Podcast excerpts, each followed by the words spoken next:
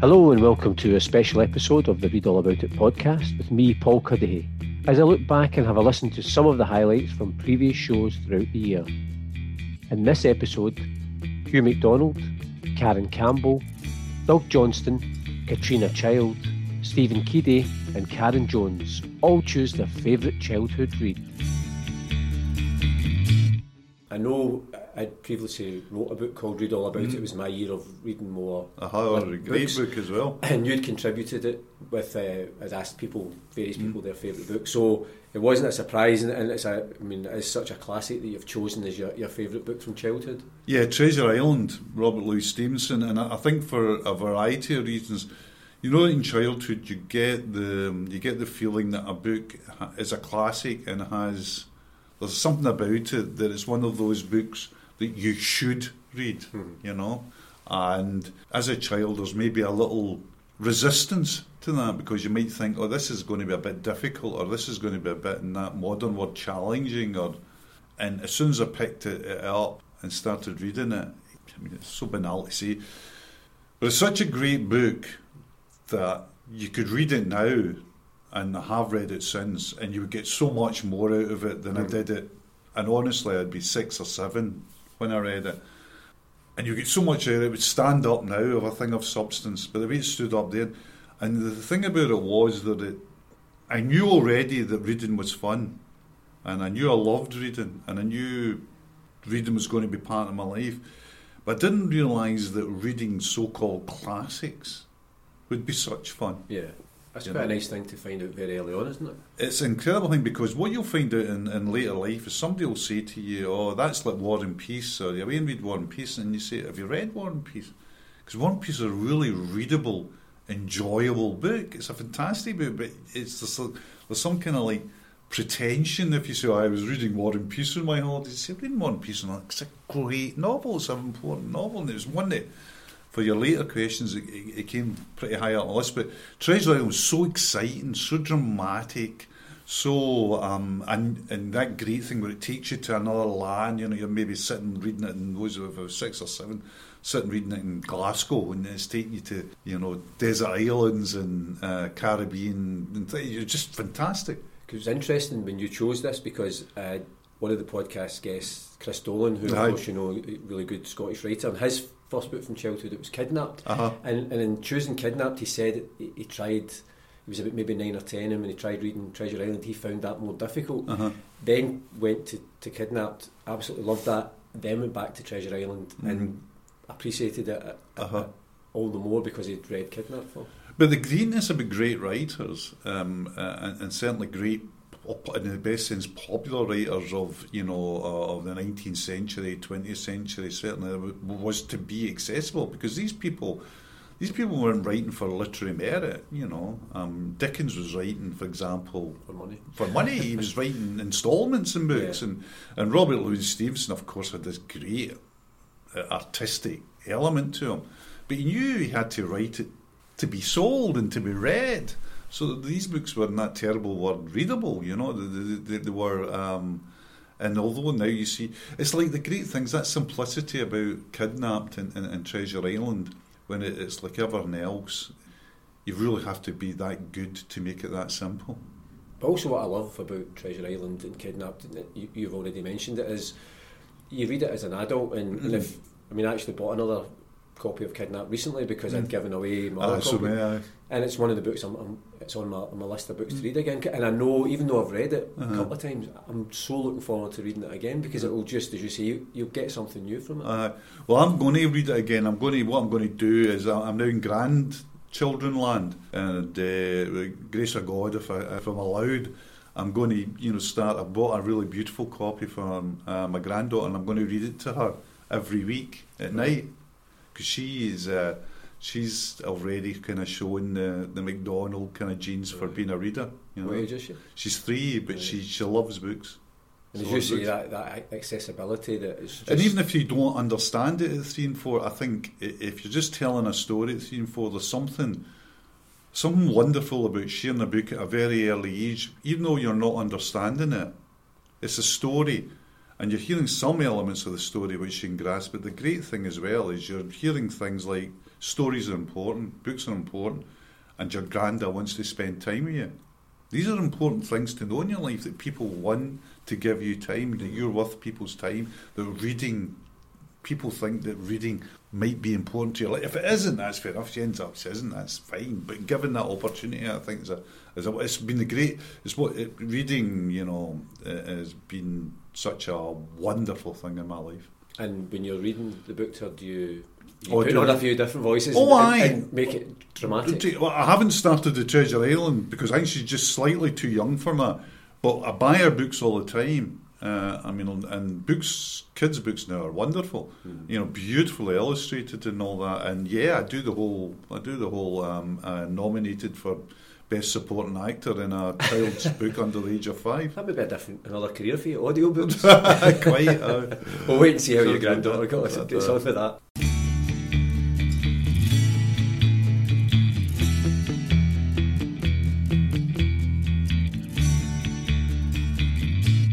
First experience of the magic of books was my mum came home from work one day and I must have been maybe five or six and she had a big box of books that somebody at her work had brought in because her daughter had outgrown them and my mum said oh I'll take them uh, for Karen. And you know uh, literally diving into this box and up until that point I'd probably been reading the Twinkle comic and you know maybe some other quite baby books but this was full of Enid Blyton books and I think maybe some What Katie Did and stuff for probably older readers so there was no one book in there. It was just this almost greed that you know you could world upon world was there, just open pages and you could plunge into something new. And so I was hooked from that point. Um, but I think the favourite book I can remember from childhood. There's a couple. There was a Child's Garden of Verses that my grandma got me. You know Robert Louis Stevenson, and it was illustrated.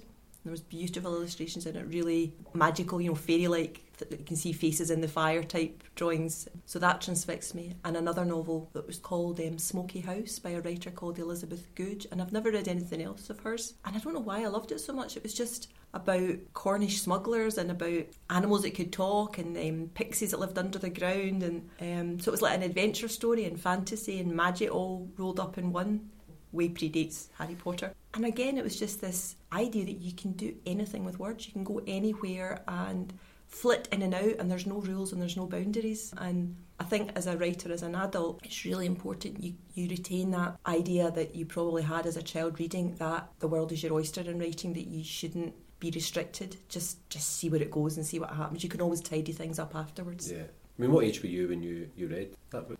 I could read before I went to school, basic stuff like reading comics and things. So I probably would have been seven, maybe seven or eight when I read that book. Because when when you when you emailed me and you mentioned the Robert Louis Stevenson, yeah, a child's garden of verses, I was so pleased because obviously we were just sitting here doing the podcast. When you hear the finished version, there's music at the start and finish, which I've written with a couple of friends. And basically, what we've done, we've, we're in a wee kind of group called the Bookends, and what we do is we take Robert Louis Louis Stevenson poems and put them to music. Oh, fantastic! And it goes back to when one of my one of my daughters was in primary school, and it was uh, "Where Go the Boats," which is in that book. Mm-hmm. And she was given the poem home from school to maybe learn it. And mm. there's one way we did to learn it. I just put some basic music to it, and that's how we, we learned. And so we've gone on and I've kind of written some other oh. songs. So I was absolutely delighted when. and I, I mean, it's as I mean, I'm, I'm rubbish at lyrics, but Robert Stevenson is, Stevenson is considerably better than and they are like lyrics as Absolutely. well. So. And, and even now, when I'm on a train, you know that one faster than fairies, faster than witches, over the hedges, over the ditches, the, the, the, rhythm of the train. I still hear that in my head. There's a, a musicalness, musicality about. Yeah, still about, a song with that one, but yeah, well, it kind of does its own song, I suppose. But yeah, I, I think you know, and my grandma, when I think about it, she she got me like the collected works of Shakespeare when I passed my O grades, which probably most teenage girls wouldn't appreciate and I don't know if I did at the time because I thought I've just studied Macbeth, I don't need the whole set. But it was like she was laying down the foundations maybe for the, the future in terms of these are things you should have on your, your bookshelf, yeah. even just to go back to and refer.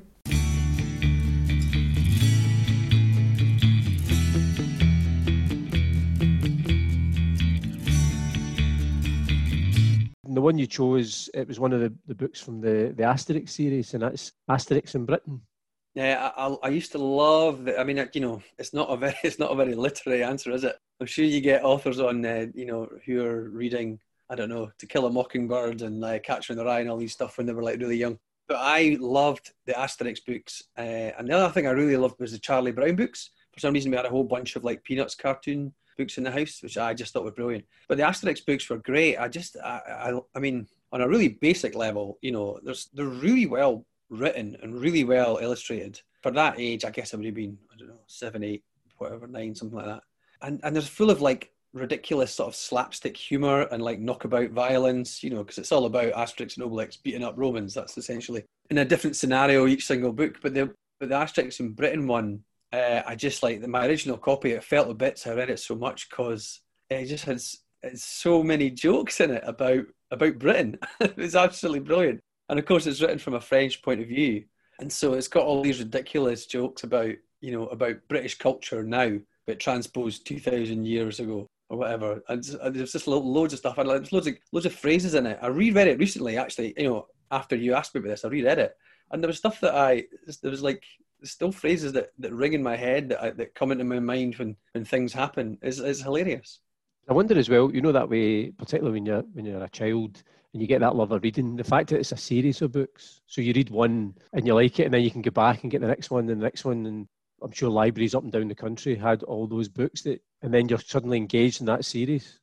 Yeah, there were so many of them, and like I'm sure, I'm pretty sure I learned like almost everything I know about history. I learned from the Asterix books, and quite a lot of geography as well. Like there's this running, there's a, there's several running jokes in Asterix in Britain. One is about how it suddenly gets foggy all the time. Like they just stand about, and then suddenly it just gets foggy. Uh, and there's a thing where they all drink warm beer, which is like, and then Asterix and Obelix, as French, as French people are like, are basically going, "What the fuck is this? That's horrible." and then uh, there's a token Scottish guy in it who's just all like totally like hootsmon, hudger weast, and all this stuff. And there's a, there's a bit in it because they all drink. They basically stop like everyone in Britain stops at 5 p.m. to drink hot water for some reason for a little ritual, and so the they can't fight the Romans. And then it's a long convoluted convoluted story. Basically, Asterix invents tea because Getafix has brought some like herbs back from the Far East, and he chucks it in their water and pretends it's a magic potion, and so they drink it. So basically, the idea is that Asterix invented he brought tea to Britain, and it's like totally so utterly stupid, but I loved it. No, because I was going to. I don't know if it's quite a disclaimer, but just in case anybody's listening who's never read the books, in case they're slightly alarmed that there's that Asterix is, is swearing in the books, he would just emphasise the point. If there is, if there's swearing in it, it's in Latin because there's a, there's another running joke about pirates who talk in Latin, and there's all sorts of. I mean, the whole series are brilliant, like you say. Like in the Asterix and the Great Crossing, they basically discover America by accident and when they go to Egypt, like Asterix and Cleopatra, like all, half the Egyptians are talking in hieroglyphics and stuff like that. Like the little speech bubbles are just full of like uh, hieroglyphics. It's, I mean, there's so many good jokes, visual gags as well. Do you know what I thought was amazing when I was just uh, looking into the books ahead of, of, talking to you? It's 38 volumes published, but it's still going. I think the most recent one was published last October, October 2019. And so they've still, effectively, they've kept the franchise going. But the guy, the co-creator, was a guy called Alberto Uderzo, I think it was. He only passed away earlier this year, although he'd stopped writing the books or working on the books maybe about 10, 11 years ago. But I hadn't realised that they were still producing new ones. Yeah, well, there was, a, there was, I think there was a big lull. I mean, there was a, I couldn't tell you the exact number, but when I was a kid, there was already about 20. And I, and I don't think there was any new ones for a long time. And then I think they got a new, they got a new collaborator in for um, Uderzo. Um, so I think there were some of them. There was some argument those ones weren't so good, but I mean, you know, I mean, but they must. I mean, I don't know what the sales would be like on those Asterix books, but they'd be like millions and millions and millions. I mean, they're hugely internationally successful. And there's a theme park, isn't there? There's a French theme park, I think, isn't there? Asterix World or whatever it's called. So I, think, I mean, it makes sense from a publishing point of view for them to try and keep that going as much as they can. There was certainly one film that was made. I don't know how successful it was a few years back. I'm sure it, I'm sure it was transferred to the big screen, but I, I don't think it quite replicated what the books were. Yeah, was that a live? It was a live action, wasn't it, with actors, wasn't it? I never saw it, but yeah, it didn't, I, I remember hearing it didn't go down particularly well. Yeah, there's a really, I mean, it's actually reading back. There's a really sort of sharp comedy to them. Like they're they're not mucking around. There's quite a lot of social commentary about things thrown in there as well. Part, you know, but it's but it's kind of hidden by. I mean, I mean, it's essentially the the story of like you know rebels fighting against the establishment, isn't it? Because the Roman Empire are trying, you know, trying to take over their little Gaulish village, and they're like the only people that can that can hold out against it. And so there's quite a lot of that stuff in there, but it, but it's in amongst running jokes and slapstick humour, so you get away with it, I think.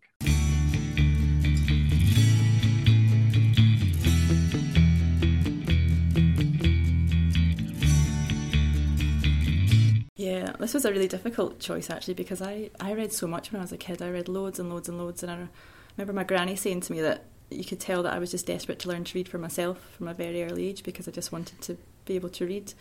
And um, I could have chosen a lot of things, I think, for this one. I almost went with the famous five because I read all those, you know, famous five, um, Roald Dahl, all those kind of classic authors when I was younger. And the famous five was the first book I ever got out of the library. And I remember right. my dad taking me to the library, and I was. And you still remember that? Yeah, I yeah. remember that vivid memory of, and I didn't know what to choose because I was just overwhelmed by all the choice. And yeah. my dad was like, "Oh, the famous five are quite good." Um, And I was like, well, I don't know which one to choose because there's like a whole row of them. And he was like, well, just choose the first one and then see how you get on. So I did. And then I remember going back and just working my way through the entire series. So I almost kind of went with that because that kind of set me off on my reading journey, I suppose. Because the librarian actually said to my dad that I was her best customer, apparently, because I would just devour right. books. And that's why I'm always like big up libraries so much because they're so important. And I would never have been able to have read the, the like the wealth and quantity of books that I read if it wasn't for my yeah. my local library. So um, I would always champion libraries. Because it always um, it's always my worry that it's one of those things that people won't appreciate them until they're gone. Yeah, that's the thing. Yeah, and they're they're just so much more than nowadays as well with getting access to the internet and newspapers and being able to do your CV and things on the computers. It's just there's just such a kind of they're so important. And as I said, I don't think I would be the reader or the writer that I am today if it wasn't for my local library. And everywhere I've lived, wherever I've lived, I've always tried to find a library and a swimming pool wherever I've been. Right. As long as Twin I've got access to a, library and a swimming pool, then I'm usually okay with, with what's going on. But um, that ties in nicely with yeah, uh, the so book you've chosen. The book that I actually chose is called Alex um, by Tessa Duder, and it's about um, a teenage girl who's a, a really really good swimmer in New Zealand, and she is trying to qualify for the Olympics. Um, and I, I think the author herself was actually a swimmer. Um, she swam for New Zealand. So it's set in New Zealand and it's it's at the end, I think it's the 60s it, it's set in. And she's just a great character. She's so strong and she's so brave and she's so loyal and she's just this ordinary girl, but she's got obviously this kind of extraordinary talent and it's just trying to deal with being a girl and being a normal girl at the same time. You've got this kind of pressure on your shoulders and then dealing with your family who are all wanting you to do well, but and then she also she wants to fit in at school and because she's a swimmer she's got kind of these big shoulders and she's got short hair and so a lot of the girls bully her and say she's a lesbian because she doesn't look like a proper girl should. She's muscly and she's strong and i think it's just the swimming's almost like a secondary story to her just trying to survive and be a girl at the same time and the chapters all start with a kind of a bit in italics and it's the race so it's the qualifying race for the olympics so each chapter is preceded by this little bit and the race kind of there's a drip feed of information through the book as to how this race goes on as, as she gets on through the book. And it's also got about three quarters through. It's also got one of the saddest things that I've ever read in a book, and right. Just cried my eyes out when I read it. And it, it's one of those things. Every time I read this book, I don't want to make it happen. I'm like, I don't, I don't. How could you do that? So, what age would you have been when you first read it? I, I think I was probably maybe primary seven or something like that. But I read it uh, numerous times, kind of over my teenage years. And there's actually it's the first in, in a quartet of books, but this has always been my favourite one. Just that that first one about Alex. Because I noticed I did I did check up on I hadn't been familiar with the book and Tessa Duder did I think she won a silver medal at the, the 1958 Commonwealth Games swimming for New Zealand. yeah. But I was also wondering if and again, when I was uh, looking on your website, and it did mention the fact that you did do a lot of swimming when yeah. you were younger, and was that one of those books that you stumble upon that obviously it's your love of books, but then you, you find a book about a subject that, and, and, an interest in a sport that you're you're really into? Yeah, definitely. So I was a competitive swimmer for I, I can't even remember learning to swim. I just always remember being able to swim, and I, I yeah. I kept it going up until university, and even when I left university, I still took part in races. Um, I don't do that anymore because I'm not fit enough, but it's something that has just always been with me, and, I, and I've got so many friends from when I was swimming, and I, I wasn't at any way, shape, or form the Olympics standard, but I just really, really enjoyed it, and it's always been something that I find kind of de stresses me. Like every so often, I just feel I need to go and pound the pool a little bit just to kind of work things through and yeah. get and sort things out in my head and so I just love swimming. So yeah, finding a book about someone who who loved swimming as well, and yeah, just that sort of loyalty and that strong teenage character, yeah, it really appealed to me at that age.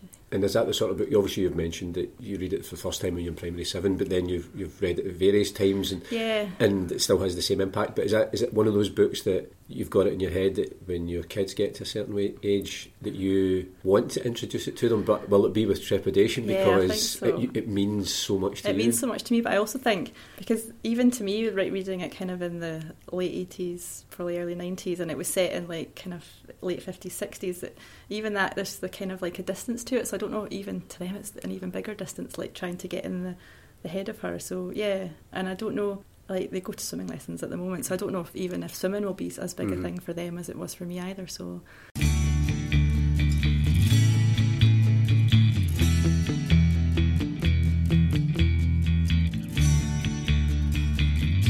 When I was thinking about these questions, this is the first book that came to mind, and it's it's Fever Pitch by Nick Hornby. From a childhood perspective, I didn't read until I was 14 as often you do in these situations, uh, I rang my mother for some uh, for some conversation and advice and said, "Are there any books that I'm not thinking of because I can't think of anything before Fever Pitch?" And she said, and her words were, "I could not pay you to read." She said that it was difficult to get me to read the work that school set. I wasn't interested in books. They, you know, they, they bought me books and I just never read them. I wasn't bothered. I'd rather be outside kicking a ball around or on my bike, etc. But what Fever Pitch, I actually remember the time that I was I was given the book. So I must have been, I think it was 13 or 14, and it was at a friend's house. And it was in his bedroom, and we were loading up the new Championship Manager football game, and it, the book came free with the computer game. And I remember he tore the sort of wrapping off the game, and he handed me the book, and he said, "I've got no use for that. You might as well." And oh. as the game was loading up, I just sat there and read the opening bit, I assume you've read the book. Yeah. I don't yeah. remember the opening bit. The opening bit is him sat in bed with his, his wife at the time, and she asks him what he's thinking about, and he talks about the three stages of lying, as he because he's actually thinking about the fact that he's seen his friend, and his friend's got his Arsenal video, and then he wonders what his friend thinks of Anders Limpar, and then he obviously says, you know, he, he then has to lie, and as obsessives do, and say that he's thinking about Bill Clinton or you know something he read in the Guardian, and it just hit me like a arrow through the heart, if you like, of this is what reading can be. It can be about things that you love and it can take you into the world of things that you love. And it, it just completely changed my life, really. Interestingly, that is the same bedroom that I heard Live Forever by Oasis for the first time. That, from a musical perspective, also changed my life because it sent me on a different journey about the music that I listen to, uh, but which is probably a different podcast for a different day, really. But um, the book I've reread bits of it this week. I've read it two or three times, but I've reread bits of it this week, and it still stands up.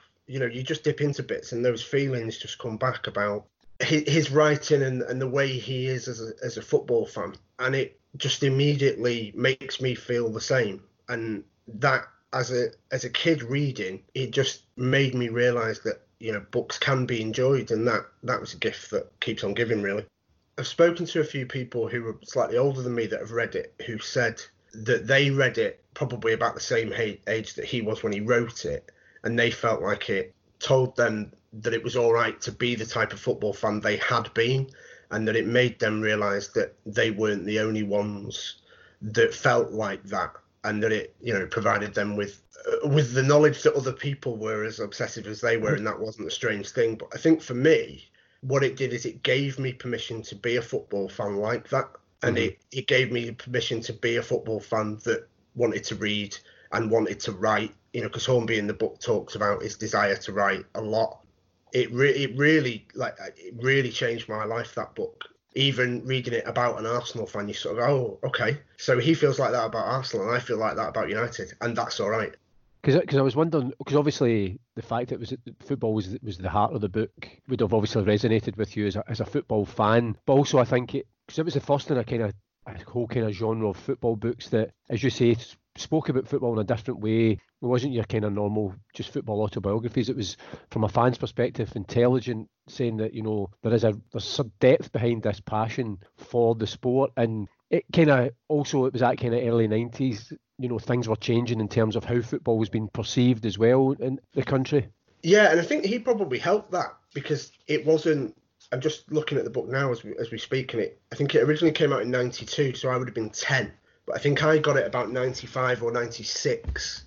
So it obviously I would have been sort of 13 or 14, and it obviously starting to get things like fantasy football and yeah, you know the Euros were coming to England and the Premier League had started, but it it just it just felt like it was different because it wasn't a hooligan book, which there were lots of around that time. It wasn't another player's autobiography that didn't really tell you a lot. And obviously, you know, since then I've gone back and read some of those those players' books from that time and, and read all the football books from around that period and earlier.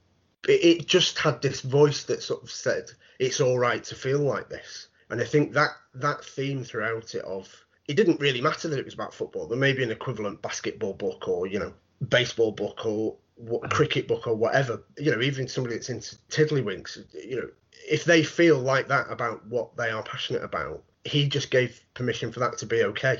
And then coupled with the fact that it then showed me that there were people out there writing things that I would enjoy, that completely changed how I felt yeah. about books.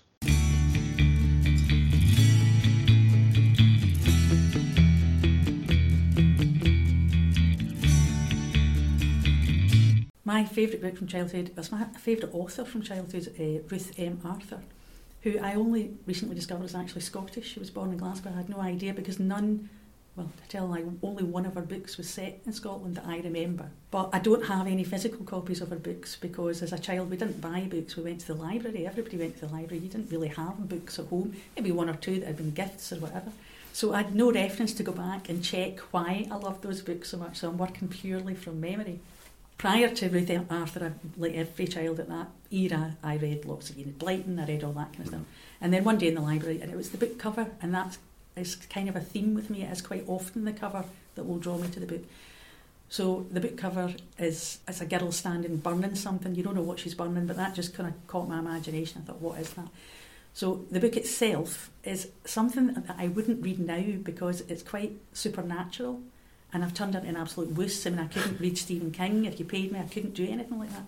But those books were, they were always about something or someone who was possessed, which is my biggest fear. That's the thing that That's I will not watch films. for, yeah. for kids' books as well. Yeah. So in that particular book, it's a doll called Dido that haunts or possesses or has a malevolent influence over generations of a family. Right. Again, Ruth Arthur's books tend to be like that. They tend to go generally generational. So you're also getting historical fiction in there as well as this great story. So I say the the doll Dido, oh, and it's the description of the doll as well. that I remember vividly because to me at that time a doll was Sindy or Barbie or that's what a doll looked Yeah. like. But this doll is just a wooden carved doll that's got no particular features. It kind of made me think of like the Oscars, like an Oscar but in wood. That's in my imagination what it looked like. And when I think of that now, that's really creepy. Yeah. That's a really creepy doll yeah. for these girls to find. And it's only, in each generation, it seems to be only one member of the family that the doll takes influence over. So, yeah, that, that's my childhood one, and it's always stuck with me. And what Um, age would you have been? I would have been, I think probably about 11, because, or maybe even 10. I always read slightly? Ahead your of where I yeah. should have been, according to the librarian. But my mother was an avid reader and she knew what I could cope with. So Mhm. she was okay with me having that book. And then I just read everything by Ruth Arthur. They're all out of print. You can't get them anywhere. Because I was amazed when you sent the list and I, I kind of just done a wee Google check I hadn't heard it. And I, the first thing that struck me, she's born in Glasgow. And I think, Yeah. why, Yeah. why have I never heard of I know, I know. And I say I only found that out recently as well. But to buy her books now, you're buying them second hand at £100. And much as I loved her, I cannot Yeah, justify it just shows you how, how rare Yeah, they must be, and yeah, how, which is a and shame. it's sad that they've become because I, I mentioned it on Twitter one day, and lots of people come in and said, "Oh my God, I love those books." So it wasn't just me, you know. She had a huge following of that era, so that would have been what early seventies, and she had a huge following. But it's just all gone now. There's no there's no way to get it, and it's it's really quite devastating to think of that. Because it'd be something that- intriguing for you to, Yeah. you know, as an adult to get back and read it That's and see. Because obviously it would, you would have a different reaction. That's what I wanted to do. I also wanted to do it from a point of view of sort of writing research as well. I thought I've never thought about writing children's books, Hmm. but if I did, I'd like to read the ones that really affected me and see why and think, okay, well maybe I could write like that. So I can't do that, but I can't. I can't get it. So you, you know, you, you said you read maybe slightly ahead of your years and you were getting the books from the library. Did your did your mum ever check and see what you're reading, or did you just kind of right as long as you're reading, that's okay, just in case at any point you're getting a book from the library and she picks up and goes, "What on earth are you reading that for?" no, she was all right because we, it, because it was a small village and our library was a wooden hut. Right. Uh, and you know we knew the librarian and she knew that the librarian was never going to let me walk out with something from the wrong section. Right. You know? Uh, and at that point you were only allowed two library books per ticket. I think it's something like six now in some places, as many as you like. I've got three brothers, none of whom were particularly big readers, and I was my dad. So my mum got all of them library tickets, and we just used their tickets because we just read all the Yeah. time. So we just had all these books. So she was a big like Catherine Cookson and all that kind of thing, uh, and I was obsessed with Ruth. She, you know, she probably read my books as well because she would have read anything. So she probably picked them up and read them out of curiosity. Thanks for listening to the Read All About It podcast, and I'd love to hear what you thought about it. You can get in touch via Twitter at ReadAllAbout20, on Instagram at ReadAllAboutIt podcast, or you can send an email to readallaboutit at paulcuddihy.com. If you've enjoyed the podcast, subscribe, leave a review, and spread the word. If you haven't enjoyed it, say nothing to anybody. But I do hope you can join me, Paul Cuddihy, next time on the Read All About It podcast. And in the meantime, keep reading.